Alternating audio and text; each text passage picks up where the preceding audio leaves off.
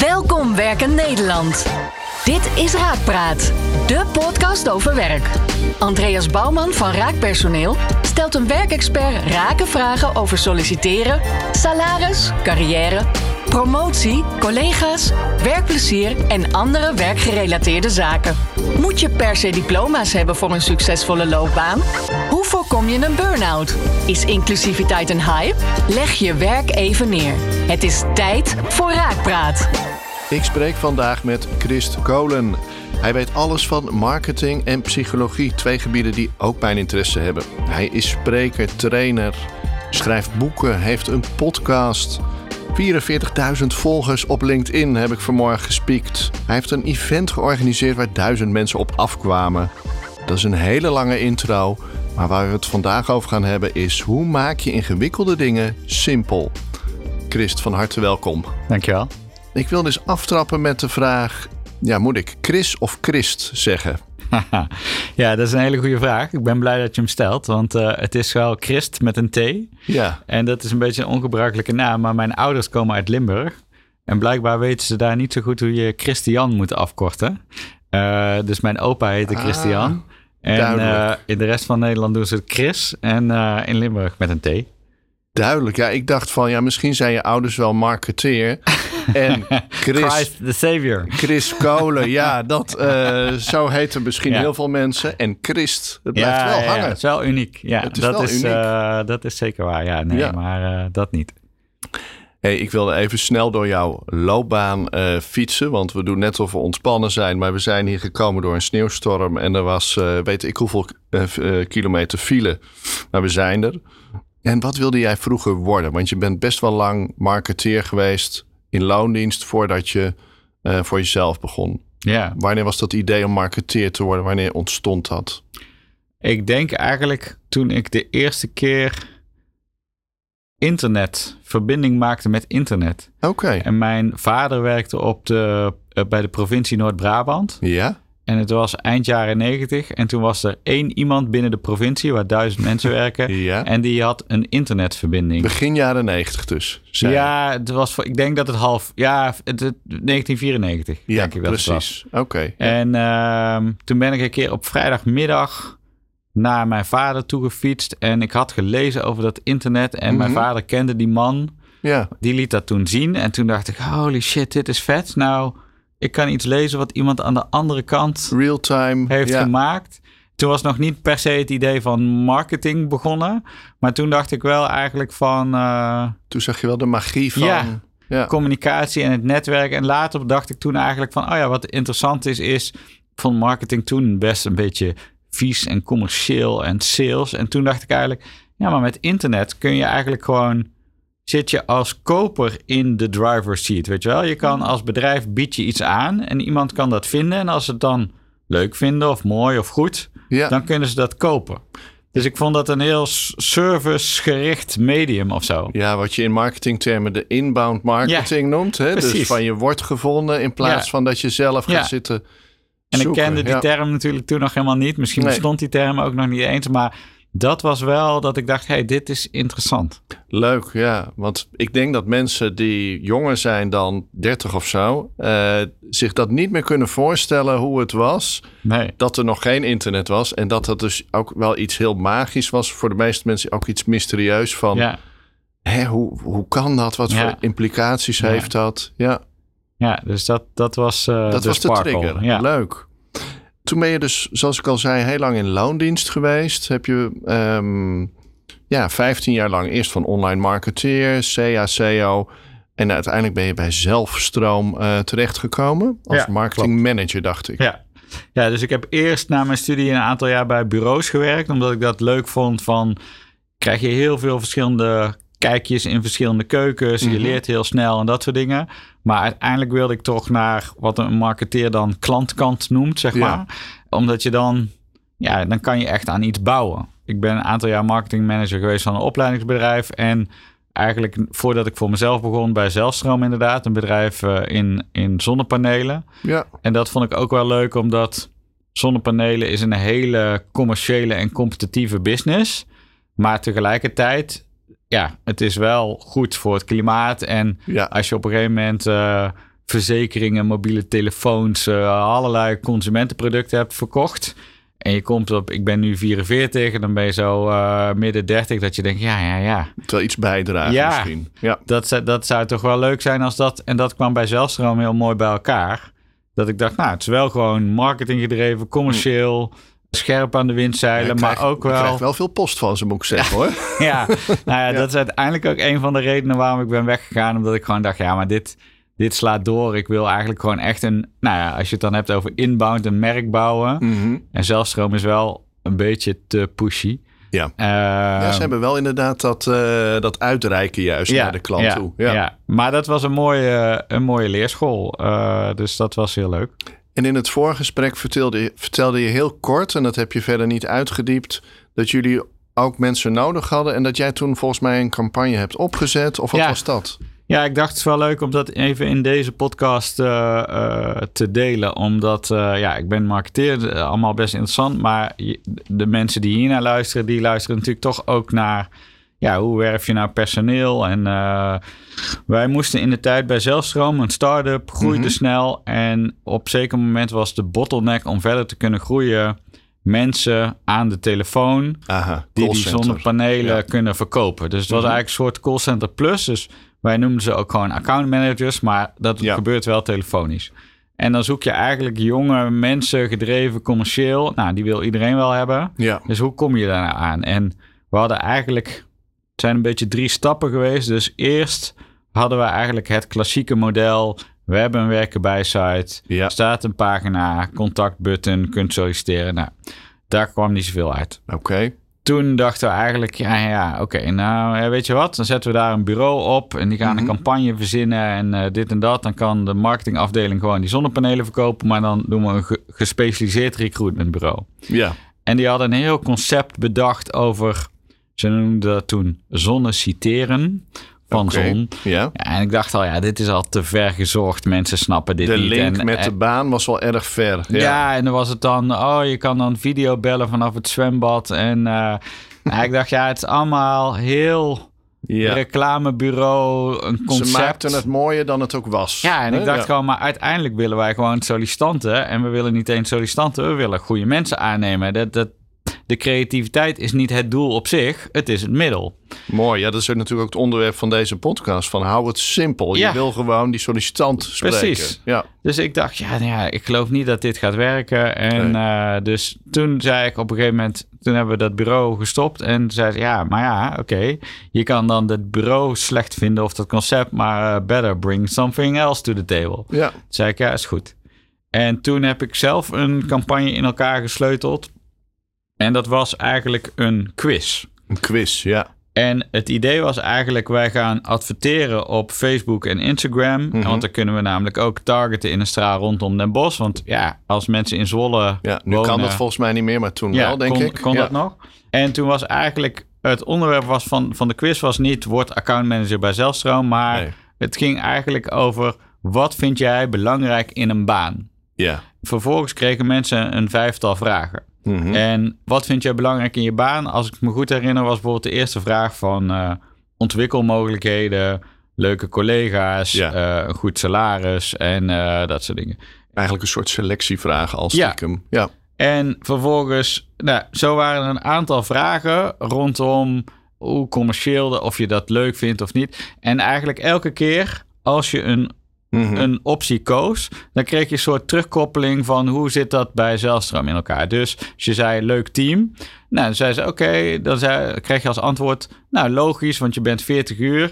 Nou, het, hoe de afdeling account management in elkaar zit, er zijn 20 mensen, de gemiddelde leeftijd is X, ja. Eh, man-vrouw verhouding, dus zo. Dus Of spelende wijze lo loodste die Ja. mensen door de funnel heen en liet je ze Precies. eigenlijk zien van, hey, zo Elke is het keer bij een stapje. Ja. Dat je dacht van, en dan op een gegeven moment na drie of vier vragen zei je eigenlijk van, hey, het klinkt alsof een baan als accountmanager bij Zelstroom wel een goede match zou kunnen zijn. Ja. Vind je, eh, hoe denk je daar zelf over? En dan konden mensen ook gewoon ja of nee zeggen. Want ik dacht, ja, weet je, als mensen denken, nee, dit, ja, dit is niks geen mij. zin in of wat dan ook. Prima, Ja. dan laten we elkaars tijd niet verspillen. Maar als mensen zeiden ja, en dan zei oké, hartstikke mooi. Hoe wil je verder gaan? En dan van, eh, nou, mail mij eh, een pdf met de vacature.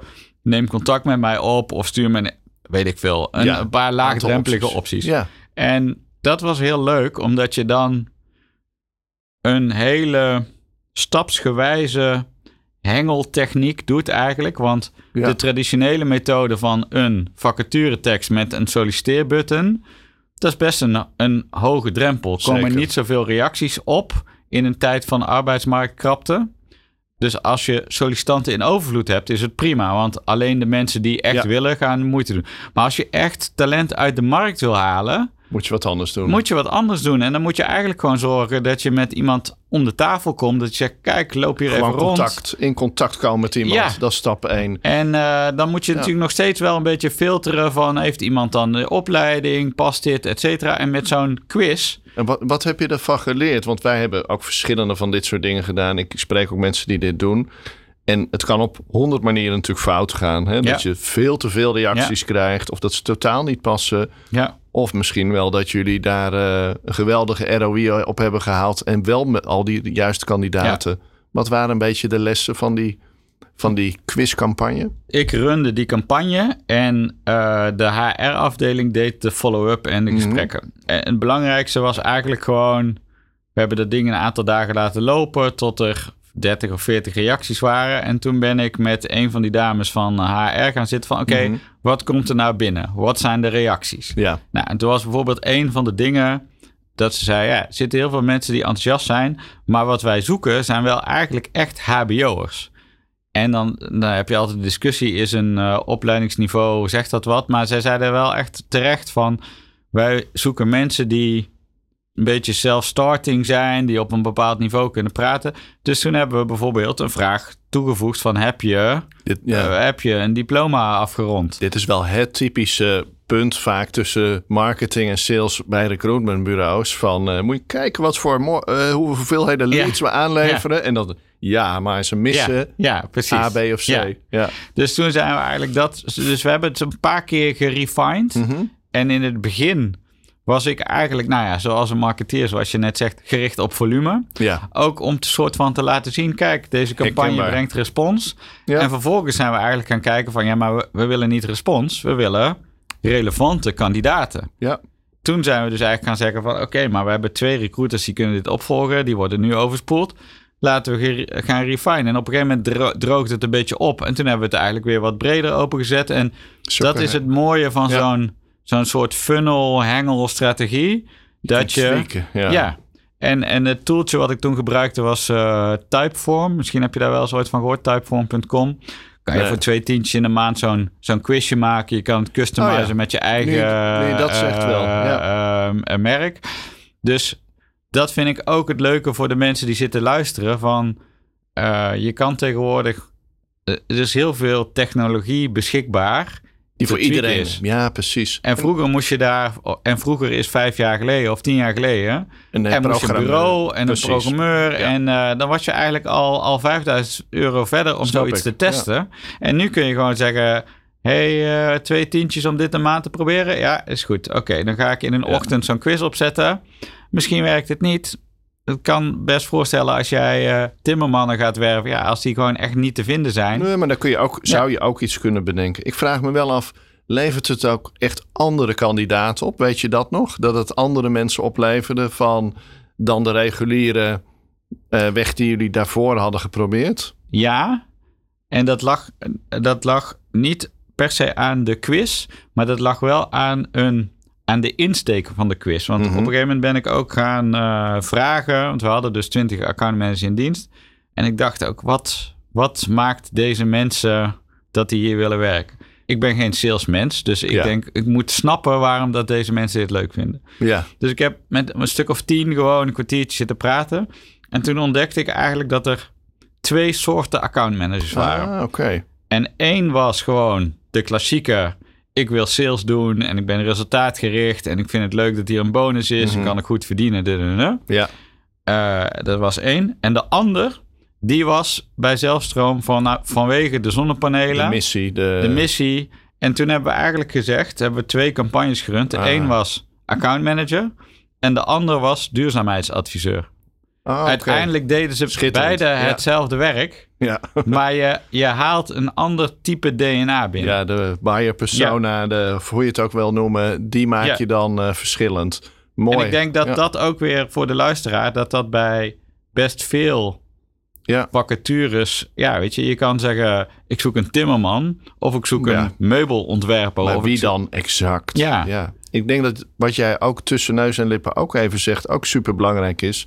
Van ja, ik ging dan even kijken of spreken met die mensen die het deden. Ik denk Ja. dat dat ook een stap is die Ja. vaak wordt overgeslagen. Ja, Dat je echt even Ja. verdiept ja, van niet een model van nou, ze zullen Ja. dit of dit wel, ze zullen Ja. wel geld belangrijk vinden Ja. of zus Ja. of zo. Het invullen, Ja. maar je bent gewoon gaan praten. ja. Dit is eigenlijk weer eh, aan de ene kant zo bazaal dat het bijna beschamend is. Aan de andere kant denk ik wel wat je zegt.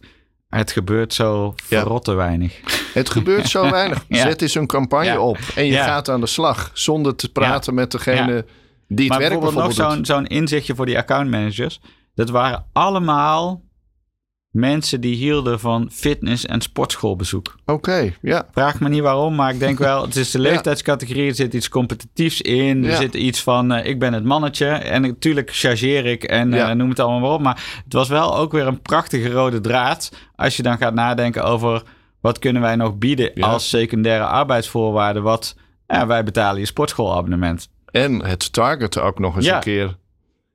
En dat betalen van een sportschoolabonnement, dat doet mij denken aan volgens mij een bijdrage die ik van jou heb gelezen van beloning, een soort van bonus. Ja, En eh, daarin schreef jij van taxichauffeurs konden kiezen tussen of 100 euro cash of iets betalen wat ze toch al moesten betalen, als ik ja, het goed zeg. ja, de taxivergunning. De taxivergunning. Ja. En dat laatste, dat bleek beter te werken. Kun je Ja. daar iets over zeggen? Ja, dus dit was een onderzoek en ze hebben eigenlijk gekeken naar wat is nou het verschil tussen ik geef iemand eh 250 euro, Mhm. eh, dus die taxivergunning kostte volgens mij zoiets, Ja. of ik betaal die taxivergunning. En dat laatste blijkt beter te werken. Dus het is, eh, als je een bonus wil geven, is het effectiever om iets te betalen waar mensen een hekel hebben als ze dat zelf moeten betalen. Ja, Als dat echt voelt als, eh, oh, ik zou eigenlijk liever, ik wil, ik wil het wel hebben, of ik moet het hebben, maar ik vind het ergens ook weer een beetje zonde van het geld. Dus even als je het, nou, een taxivergunning is moeilijk, maar stel even, maar voor een grote bedrijf, een HR-manager, ja, vaak worden er ook dingen betaald waarvan de medewerkers dan niet weten of voelen dat het betaald wordt. Een pensioen, een zorgverzekering. ja, De ene die betaalt heel veel pensioen en de Ja. ander niet. Het, het Ja. zit allemaal eigenlijk, moet dat wel betaald worden. Maar de, de medewerker die heeft dat helemaal niet nee. altijd door. Ook als ik voor Maar, mezelf maar stel spreek. je nou voor dat je kan zeggen, nou, als je iets structureels wil betalen, dat je zegt, eh, als je bij ons komt werken, wij betalen acht uur in de maand een schoonmaker voor bij jou thuis. Ja. Ik denk dat er heel veel mensen zouden denken, ah, een schoonmaker, dat is fijn. Ja. Maar om daar zelf geld aan uit te geven, ah, voelt een beetje luxe en decadent. Mhm. Maar als iemand anders dat voor jou betaalt, Ja, de prachtige arbeidsvoorwaarden. En voor een bedrijf zijn het kosten. Dus je kan nog, eh, er zit nog een soort fiscaal voordeel aan. Er zullen vast allemaal ingewikkelde belastingregels zitten, want het wordt ook gezien als inkomen, et cetera. ja. Maar even, het gaat me meer om de denkrichting. Ja, en de essentie is dus wel dat het iets is waar je zelf liever niet voor betaalt. Precies. Hè? Dat je eigenlijk denkt, een schoonmaker vind ik dan een voorbeeld, goed voorbeeld van je wil het wel hebben, maar, maar je denkt eigenlijk ook, ja, ja, ja, ja ik veel geld en voel- decadent. kan, nou ja, dan doe ik zelf wel even het stofzuigen. Ja, precies. Oké. Weet je waarom dat zo is? Of ja, zo, zo werkt het menselijk brein eh, nou eenmaal. Ik Ja. weet niet, eh, volgens mij hebben ze er geen verklaring voor gegeven waarom dat, dat zo is. Maar het voelt gewoon als, als je iets moet betalen wat je eigenlijk liever niet wil. Dat doet een soort van pijn. Oh, en ja. als iemand anders dat voor jou doet, dan voel je die pijn niet. Oh ja, ja, Ja. ja. we willen natuurlijk altijd maar pijn en verlies vermijden. vermijden. Ja, helder, helder. Leuk. Uiteindelijk, je was daar marketingmanager. Nou, je, zal ongetwijfeld eh, een prima salaris hebben en, en status en, en weet ik veel wat. Toch dacht je van, ik wil stoppen. Ja. Ik wil voor mezelf beginnen. Was dat een lang gekoesterde wens? Was dat, ja, waar kwam dat door? Ja, dat zat al wel een paar jaar in mijn hoofd. En dat kwam eigenlijk een beetje omdat ik vind het werk marketeer zijn heel leuk.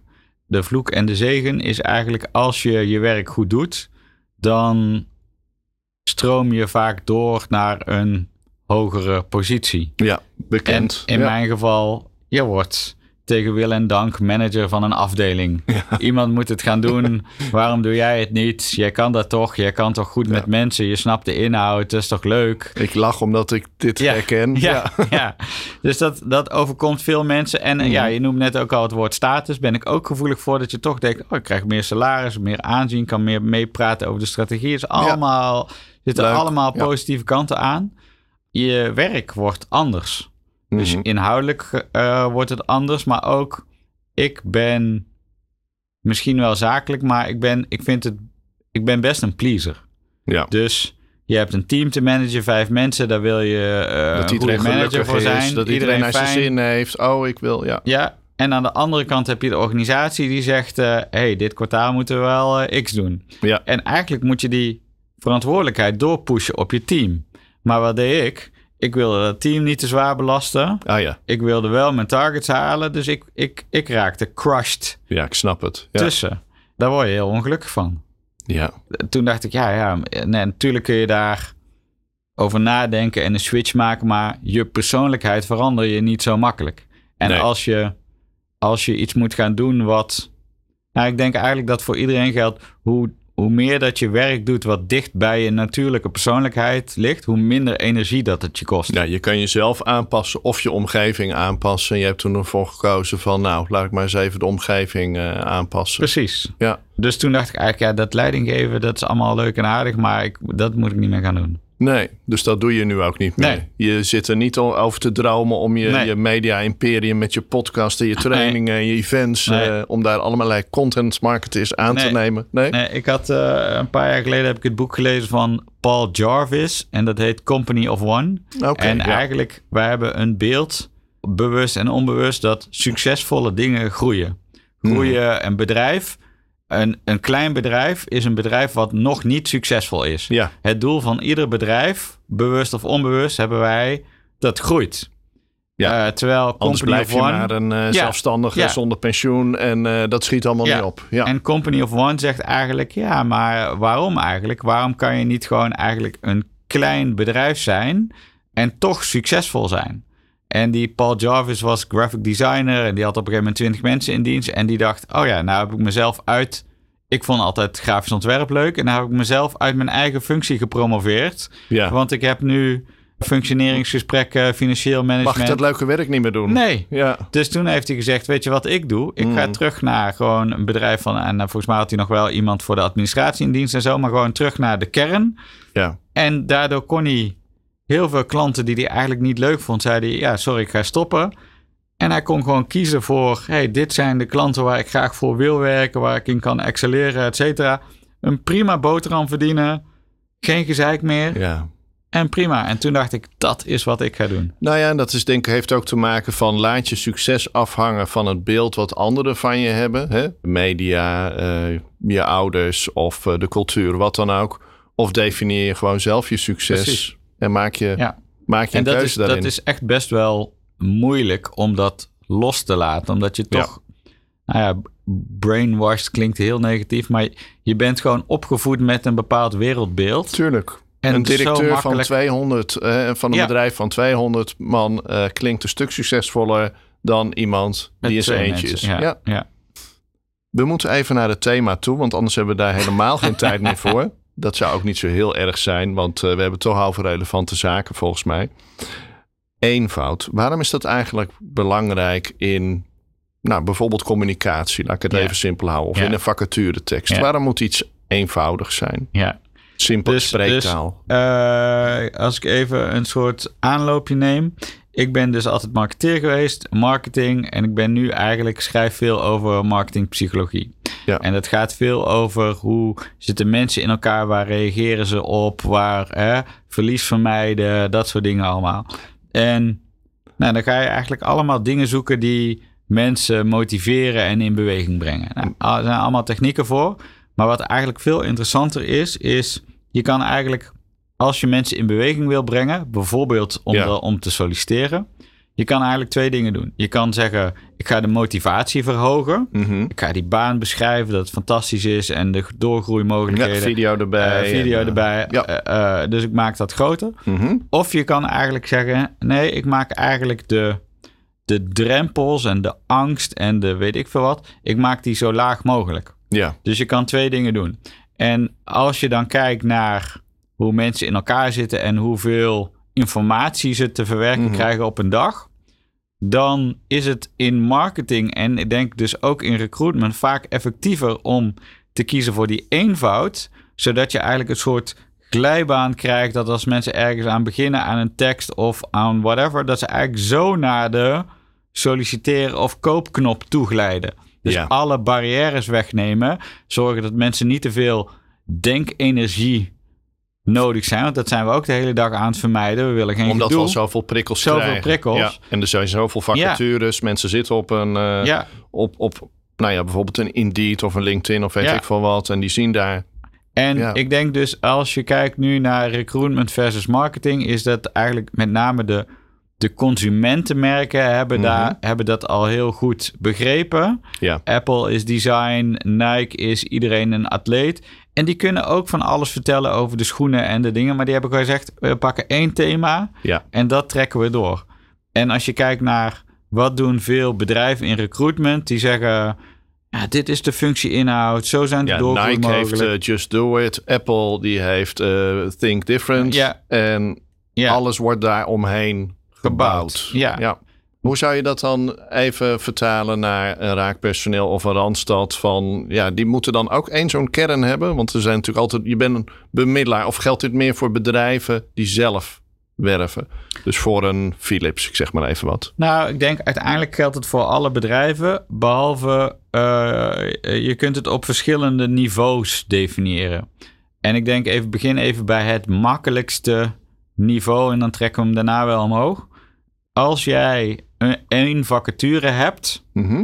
en over die vacature kun jij zes argumenten verzinnen waarom dat dit een leuke baan is. Ja. Eh, Marketeer, met een creatief, leuk ja. team, Ja, van veel alles eh, vrijheid. Ja, goed salaris. Oké. als je dan eigenlijk denkt, nou oké, ik kan die kan ik eigenlijk als het ware als zes tennisballen op iemand afgooien. Mhm. Hoe groot is de kans dat je die alle zes die tennisballen vangt? Is niet zo groot. Nee. Terwijl als ik eigenlijk zeg, ik gooi één bal, dan is het eigenlijk 100% gegarandeerd dat je die ene valt. Dus dan zou je eigenlijk moeten zeggen, pak nou één zo'n ding. Bijvoorbeeld je, je, je werft een creatief voor een reclamebureau. Ja. Dat je eigenlijk zegt, wij werken voor...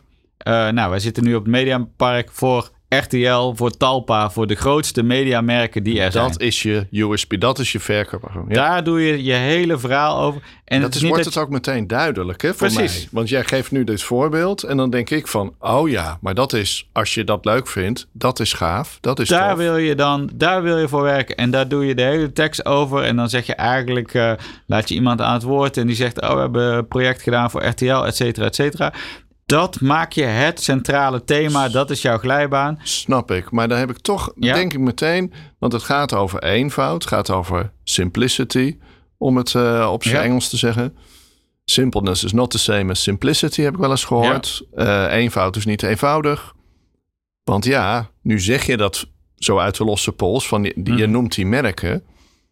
Maar daar moet je goed over nadenken om dan tot die kern te komen, denk ik. Zeker. Om dat te, en dat Zeker. lijkt me best wel een uitdaging. Ja, ja en dat is, dat is uiteindelijk... Heel veel bedrijven doen heel veel dingen een beetje. Ja, En het vergt heel veel moed om te zeggen... nee, wij doen dit ene ding doen wij goed. precies. En daar heb je als recruiter of HR-figuur misschien op bedrijfsniveau niet de invloed op. Mhm.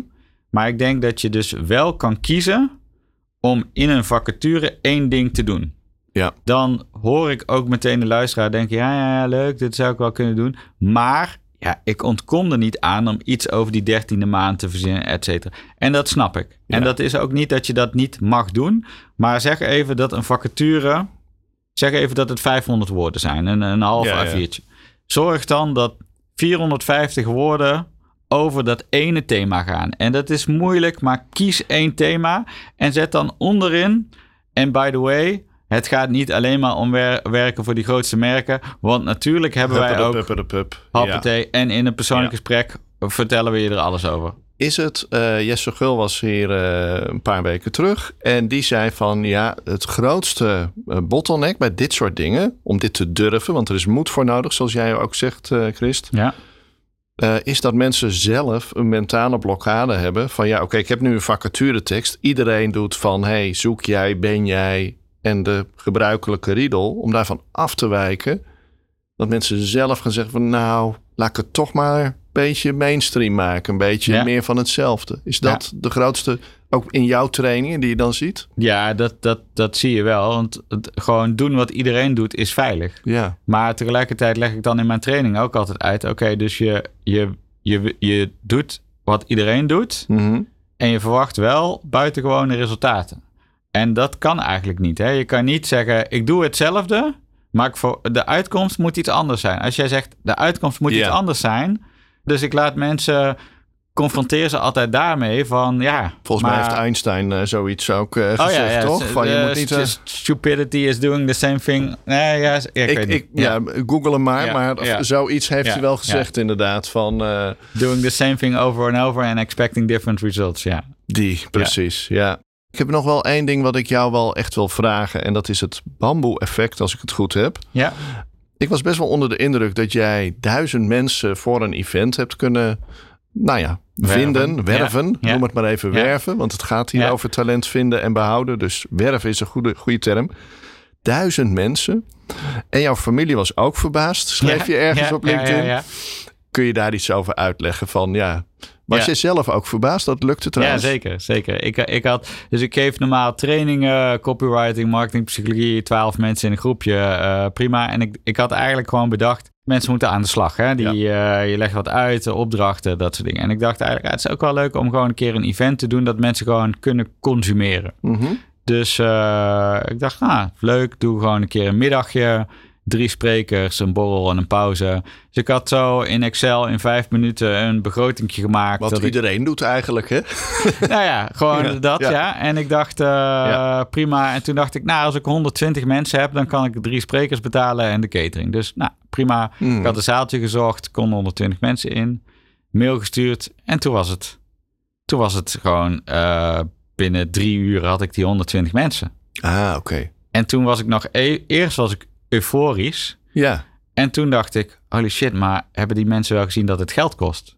Ik dacht, dit gaat zo snel, ja. er klopt iets niet. Wat vroeg je ervoor? Uh... Ja, 295 euro. Mhm. Dus dat is nog een serieus bedrag. Ik bedoel, ja. het, is, uh, ja, het is, het is geen 25 niet, uh, euro. Nee, nee, nee.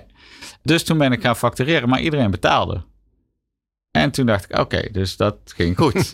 en toen heb ik nog een tijdje gedacht, twee of drie dagen van, uh, nou ja, dan is het uitverkocht. Het is weliswaar pas over drie maanden, maar ja. uh, nou, dan is het succesvol. En toen bleven de mails komen van, ja, maar ik wil ook komen en zo, zo. En toen dacht ik, ja, ik zou toch gek zijn als ik niet een grotere zaal. Dat ik een zaal van 500 ja, geboekt. Drie uurtjes dat vol ja. krijgen. Ja. En toen was dat, in een week was die 500 ook vol. En toen dacht ik, oh, oké, okay, en nu dan? Nou, en toen heb ik het nog opengezet naar een lang verhaal. De grote zaal van Tivoli Vredenburg. En um, terug naar jouw vraag van de, het bamboe effect. Mm -hmm. um, dat heb ik een week of zo na dat event gepost. Omdat het succes verbaasde mij. Het verbaasde mijn familie. Ja. En die zeiden ook van, ja, hoe kan, hoe dat kan dan? nou? Ja, je doet dat. Ja. Mensen hebben... Want wij organiseren ook wel eens wat. Heb ik ook wel eens ervaring mee. Het is niet zo heel makkelijk om Mensen een zaal in beweging te krijgen. vol te krijgen. Nee. nee. En toen kwam ik dus op die metafoor van het bamboe-effect. En het bamboe-effect zegt eigenlijk: bamboe groeit dus schijnbaar eerst heel, op bepaalde soorten bamboe onder ja. de grond. Oké. Okay. Uh, en sommige soorten bamboe echt wel jaren. Mm -hmm. En dan komt het boven de grond en dan schiet het in één keer dat in zes weken snel. tijd ja. uh, ja. omhoog. En dat vond ik wel een mooie metafoor, omdat dat onder de grond groeien. Dat heb ik eigenlijk in de afgelopen jaren gedaan. Ja. Door consequent op LinkedIn te posten, slideshows, de hele tijd hetzelfde thema, marketingpsychologie. Dus mensen hebben vertrouwen, je hebt bereik. Het is allemaal. Ja. Ik zou iedereen ook aanraden om jouw LinkedIn te volgen voor die carousels. En die eenvoud, die vind ik uh, heel erg gaaf. Ook Ja. hè, de- hoe je de, de cartoon erbij, de tekening, de kleur geel. Ja. Alles komt weer elke keer terug. Ja. En de boodschap is altijd super consistent. Dus ik vind dat een. eh, Ja, en dat is Ja. ook in het thema van deze uitzending. Van dus, dus mijn posts zijn, zijn consistent qua vormgeving. En de, ik probeer complexe theorieën simpel te maken vanuit het idee... mensen zijn druk met andere dingen die hebben niet altijd zin om daar helemaal in te duiken hoe dat precies zit. Die willen niet alle nitty-gritty details, maar die willen wel de essentie begrijpen. En ook dat geldt dus weer voor vacatures. Ja, natuurlijk heb je een heel verhaal te vertellen over hoe die arbeidsvoorwaarden in elkaar zitten. Maar geef mensen in eerste instantie op de meest eenvoudige manier de essentie. Ja. De rest komt later. En dat heb ik dus drie jaar lang gedaan. Dat is het groeien onder, de, grond, van het bamboe. En dan zeg je dus, hé, hey, en nou ga ik een event doen. En poef, dan schiet het omhoog. Ja, dat bamboe-effect heb je zelf verzonnen eigenlijk. Ja, het, het is, uh, ik las het ergens. Het, het, is geen bestaande theorie, maar het is een, het, volgens mij is het een soort Chinees uh, gezegde of zo. Ja, dus, leuk, en, en ik denk dus ook weer in het thema van deze podcast met, met recruitment of employer branding of hoe je het wil noemen. Mhm. Ja, je ziet niet meteen resultaat, maar dat betekent niet dat er niks groeit. Alleen dat vergt ook weer moed en consistentie. En, dan, en, en als je dat dus blijft doen, het succes van mijn event bewijst dat als je alle dingen goed doet, dan lukt het. Heel veel bamboe zaadjes eh, gooien, heel veel zaaien en dan kun je uiteindelijk uh, zoiets oogsten. Ja. Christ, ben ik nog iets vergeten te vragen wat je, wat je wou zeggen? Nou, ik denk uiteindelijk dat even nog een beetje samenvatten van het punt wat ik wilde maken over die vacature teksten als je nou eigenlijk denkt: oké, ik heb die zes tennisballen te gooien. en je snapt eigenlijk dat mensen dat niet vangen. Oké, en dan denk je eigenlijk: oké, ik ga het herschrijven. Superleuke functie voor een marketeer. Laten we het daarbij houden. En, en Maar dan zou ik dus eigenlijk zeggen: herschrijf dan eens. En Ga dan eens even naar de receptie van je bedrijf of naar een willekeurig iemand. Geef iemand die vacature tekst mhm. en geef hem 30 seconden de tijd. En dan leg je, we hebben hier een A4'tje liggen. En dan zeg je eigenlijk gewoon: hey, kijk eens naar deze vacature. En, je, en na, na 20 of 30 seconden pak je het blaadje terug. En dan zeg je gewoon eigenlijk: wat heb je onthouden? Ik vind dit een gouden tip, ja. En als mensen dan zeggen: het is een functie voor een marketeer en je gaat werken voor grote bedrijven, dan weet je: oké, mijn punt is overgekomen. Als mensen zeggen... is overgekomen. Ja, uh, marketeren, dingen een bij moeilijke bedrijf, term, ik weet het uh, niet. Ja. Als er geen consistent antwoord komt in één zin... dan moet je terug naar de tekentafel. Want mensen moeten gewoon eigenlijk... ze scannen dat ding en dan moet er moet één boodschap Simpel, moeten uitkomen. duidelijk. Mij is het uh, glashelder, Chris. Ik wil jou bedanken voor je tijd. En ik vond het een leuke podcast. Dankjewel. Bedankt voor het luisteren naar Raakpraat. Binnenkort weer een nieuwe aflevering met Andreas Bouwman en een verse werkexpert. Meepraten? Check de show notes en abonneer je op onze podcast. Werk ze!